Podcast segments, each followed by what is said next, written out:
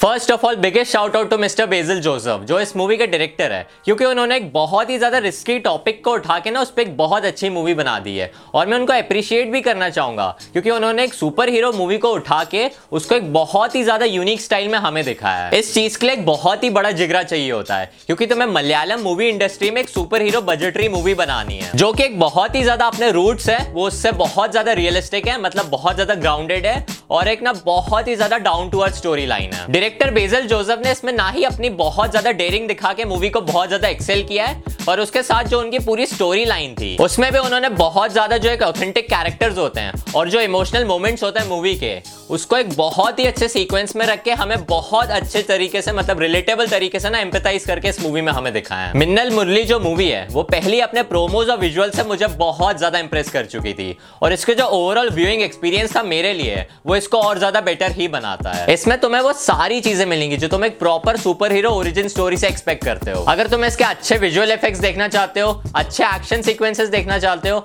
और visually appealing जो इसका प्लॉट है, ये सारे के सारे कंबाइन होकर तुम्हें इस मूवी में ज़रूर देखने को मिलेंगे। हालाँकि मूवी एक जगह थोड़ी सी ग्राउंडेड हो गई कि इसकी जो पूरी प्रिडिक्टेबिलिटी थी, वो बहुत ज़्यादा रिलेटेबल है। मतलब मेरी तरह जिन्होंने बहुत अलग अलग टाइप के सुपर हीरो मूवीज़ देखी हैं वो इस मूवी के स्टोरी को अलग से ही प्रिडिक्ट कर सकते हैं। मतलब मुझे भी पहले से ही पता था कि आगे स्टोरी में एक्चुअली होने क्या वाला है। तो वो उस मामले में मूवी थोड़ी सी डाउन टू अर्थ होगी। अदरवाइज़ मूवी बहुत ज़्यादा इंजॉयबल है वॉचेबल तो है ही। और तुम्हें पूरी मूवी देख के बहुत मज़ा ही आने वाला है। मिन्नल मुरली का जो कैरेक्टर है, वो टोविनो थॉमस ने प्ले किया है। और वो एक क्लासिक विलेज मैन रहता है, जो कि बहुत ज़्यादा एम्बिशियस भी रहता है। और साथ में उसमें बहुत ही ज़्यादा सेल्फ कॉन्फिडेंस भी रहता है, जिसकी वजह से वो चीज़ों को फेस कर पाता है। और अगर हम इसके सुपर ह्यूमन पावर्स की बात करें तो वो वैसी रिलेटेबल है, जैसे हमने फ्लैश में देखा था। मतलब फ्लैश का जो कैरेक्टर है, उसको भी बिजली लगने से पावर्स मिलती है, इसमें भी सेम एग्जैक्ट इसको भी बिजली लगती है और इसको पावर्स मिल जाती है। तो वो जो सुपर पावर्स का कंसेप्ट है इस मूवी में, वो फ्लैश से ही उठाया गया है और ऑलमोस्ट पावर्स भी उसमें सेम ही रहती है। बस एक मलयालम फ़िल्म इंडस्ट्री है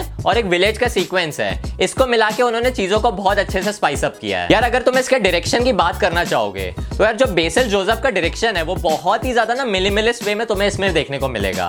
मतलब यार, देखो, कोई भी एक सुपर हीरो मूवी होती है, उसमें तुम्हें अच्छा वी ज़रूर चाहिए होता है और अच्छे सेट ज़रूर चाहिए होते हैं। इस मूवी में भी बहुत ऐसी चीज़ें अच्छी दिखाई है, पर इसमें ना फोकस ज़्यादा किया गया जो ह्यूमन साइड है ना सुपर हीरो का, उसके बारे में। मतलब जो हमारा हीरो का कैरेक्टर है, वो अपने ह्यूमन फॉर्म में कितना ज़्यादा रहता है, वो चीज़ें इसमें ज़्यादा शो की गई है एज कंपेयर टू इसके सुपर हीरो कॉस्ट्यूम में। इस मूवी के जो राइटर्स है, जिनका नाम है अरुण अनिरुद्धन और जस्टिन मैथ्यू उनको ना एक बहुत ही ज़्यादा ना अच्छा प्रेज मिलना चाहिए, क्योंकि उन्होंने इस कैरेक्टर के डेवलपमेंट को एक बहुत ही एक्सीलेंट वे में दिखाया है, और जो हमारी पूरी ऑडियंस है, उनको जो एक बहुत ही अच्छा ओकेजन होते हैं, उसके साथ भी एक बहुत अच्छे वे में एम्पथाइज करके हमें स्टोरी को दिखाया यहाँ पे मैं ओकेजन की जो बात कर रहा हूँ, वो है क्रिसमस से। क्योंकि इसमें क्रिसमस भी सेलिब्रेट होता हुआ तुम्हें ज़रूर दिखेगा। यहाँ पे मैं हमारे हीरो की बात करूँ टोविनो थॉमस की।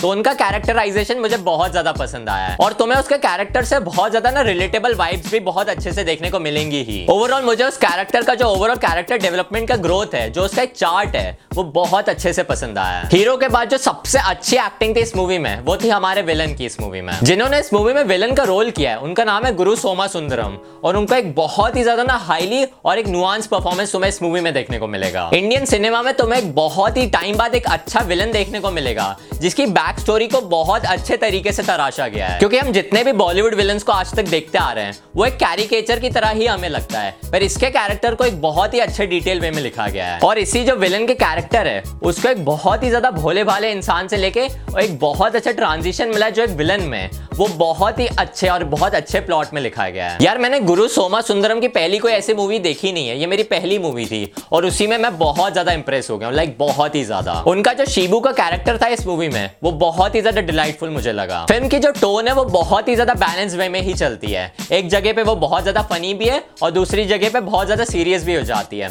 अगर इसके वीएफएक्स की बात करना चाहोगे तो इसके वीएफएक्स में खर्चा कम हुआ है, क्योंकि इसमें वी पार्ट भी बहुत कम है। पर इसका जो एक ह्यूमन फॉर्म होता है और जो ह्यूमन डेवलपमेंट दिखा है इस मूवी में, उस पर इतना ज़्यादा फोकस किया गया है, जिस वजह से इस मूवी का कैरेक्टर आर्क बहुत ज़्यादा अच्छा हो जाता है। मतलब सारे के सारे कैरेक्टर्स के जो आर्क्स हैं, वो सब बहुत इंडिविजुअल है और बहुत ज़्यादा अच्छा है। देखो यार क्रिश के बाद एक ही ऐसा हीरो देखने को मिला है, जिसके पास एक्चुअली सुपर पावर्स हैं और उसके ओरिजिन को भी बहुत ज़्यादा इंपॉर्टेंस दी गई है। और इस मूवी का जितना भी बैकग्राउंड स्कोर था, उन्होंने वो पहले ना यूट्यूब पर रिलीज़ किया था। तब जब मैंने सुना था तो वो थोड़ा एक अलग वाइब दे रहा था और एक अलग ही फील दे रहा था। पर इस मूवी के साथ, जो विजुअल्स के साथ हमने इस म्यूज़िक को सुना है, वो इसको एक और ही ज़्यादा अलग लेवल पे ले गया।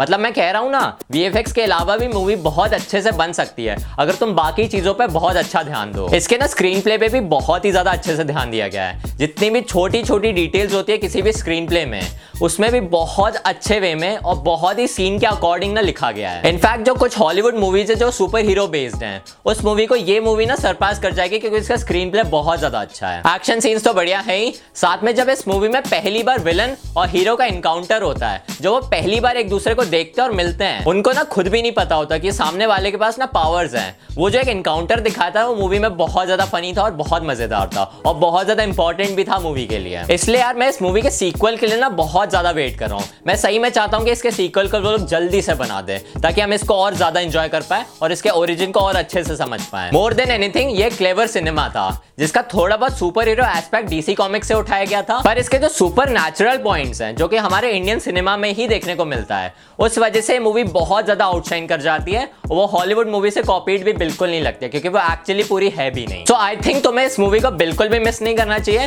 क्योंकि इसमें एक अच्छे से ओरिजिन को शो किया गया है, और एक बहुत ही न्यू कंसेप्ट में हमें दिखाया गया है। और इसके पूरे स्टोरी लाइन में बहुत ही ज़्यादा ना ट्विस्ट बेंड्स और टर्न्स हैं, जिसमें हमें जो विलन की स्टोरी है, जो ओरिजिन स्टोरी है, और जो हमारे हीरो की ओरिजिन स्टोरी है, दोनों को अपने पर्सपेक्टिव से बहुत अच्छे वे में दिखाया गया है और दोनों का एंड में बहुत अच्छे तरीके से क्लैश किया गया है। जो कि हमें नॉर्मली सुपर हीरो जॉनर में ना बहुत कम ही देखने को मिलता है, क्योंकि मैक्सिमम मूवीज़ में वो लोग वीएफएक्स पे ज़्यादा फोकस कर देते हैं। तो यार, मैं इस मूवी को रेट कर रहा हूँ 8.1 स्टार्स आउट ऑफ़ 10 सो यार, अगर तुम्हें वीडियो पसंद आता है तो तुम जल्दी से इस वीडियो को लाइक कर दो। और अगर तुम इस चैनल पे नए हो तो यार, क्या वेट कर रहे हो यार? मतलब जल्दी से सब्सक्राइब कर ही दो ना। And I see you guys in the very next video